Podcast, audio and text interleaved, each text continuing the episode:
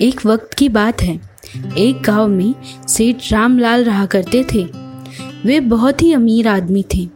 उनके पास धन संपत्ति की कोई कमी नहीं थी। लेकिन वो बहुत ही कंजूस थे। पास कई सोने के सिक्के थे। उसने एक मटके में सोने के सिक्के रख कर उसे घर के पीछे के ज़मीन में गाड़ दिए थे। हर दिन आधी रात को कंजूस जागता और वहाँ जाकर देखता कि सोने के सिक्के सुरक्षित है या नहीं।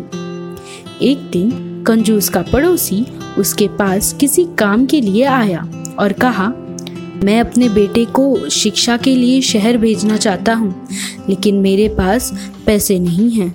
अगर आप मेरी मदद करेंगे तो ये बहुत एहसान होगा। जब मेरे पास पैसे आएँगे तो मैं आपका कर्जा ज़रूर चुका दूँगा। पड़ोसी की बात सुनकर अमीर आदमी भड़क गया और बोला, तुम्हारी हिम्मत कैसे हुई? तुम दूसरों के पैसे पर आनंद लेना चाहते हो? शर्म नहीं आती तुम्हें? दफ़ा हो जाओ। तुम्हें एक पैसा नहीं मिलेगा। मुझे इसकी क्या परवाह है कि आप अपने बेटे को शिक्षित करते हैं या नहीं? अपने पड़ोसियों के जाने के बाद कंजूस फिर से सोने के सिक्के गिनने के लिए रात में घर के पीछे चला गया। जब कंजूस सोने के सिक्के गिन रहा था, तभी वहाँ छिपे एक चोर ने उसे देख लिया। कंजूस के घर लौटने के बाद चोर ने बर्तन में से सोने के सिक्के निकाल लिए और उनकी जगह पे पत्थर रख दिए। चोर वहाँ से चला गया। अगली रात कंजूस सोने के सिक्के गिनने के लिए घर के पीछे आया। बर्तन में सोने के सिक्के की जगह पत्थर देखकर वह ज़ोर ज़ोर से चिल्लाने लगा, सोने के सिक्के कहाँ गए? ये क्या हुआ? मैं बर्बाद हो गया, मैं नष्ट हो गया, मेरे सोने के सिक्के चोरी हो गए, मैं समाप्त हो चुका हूँ।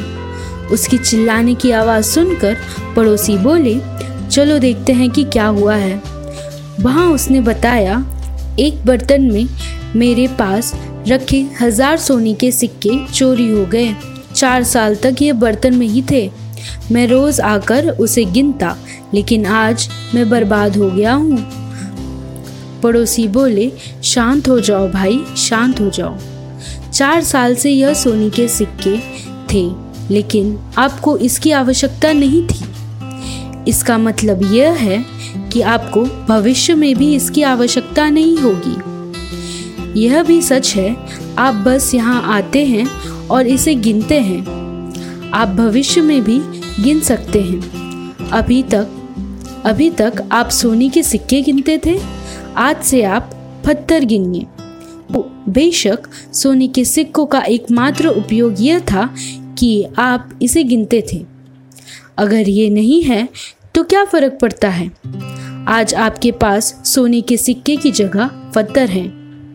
बस, और क्या? दोनों का कोई फ़ायदा नहीं है। कंजूस समझ गया था।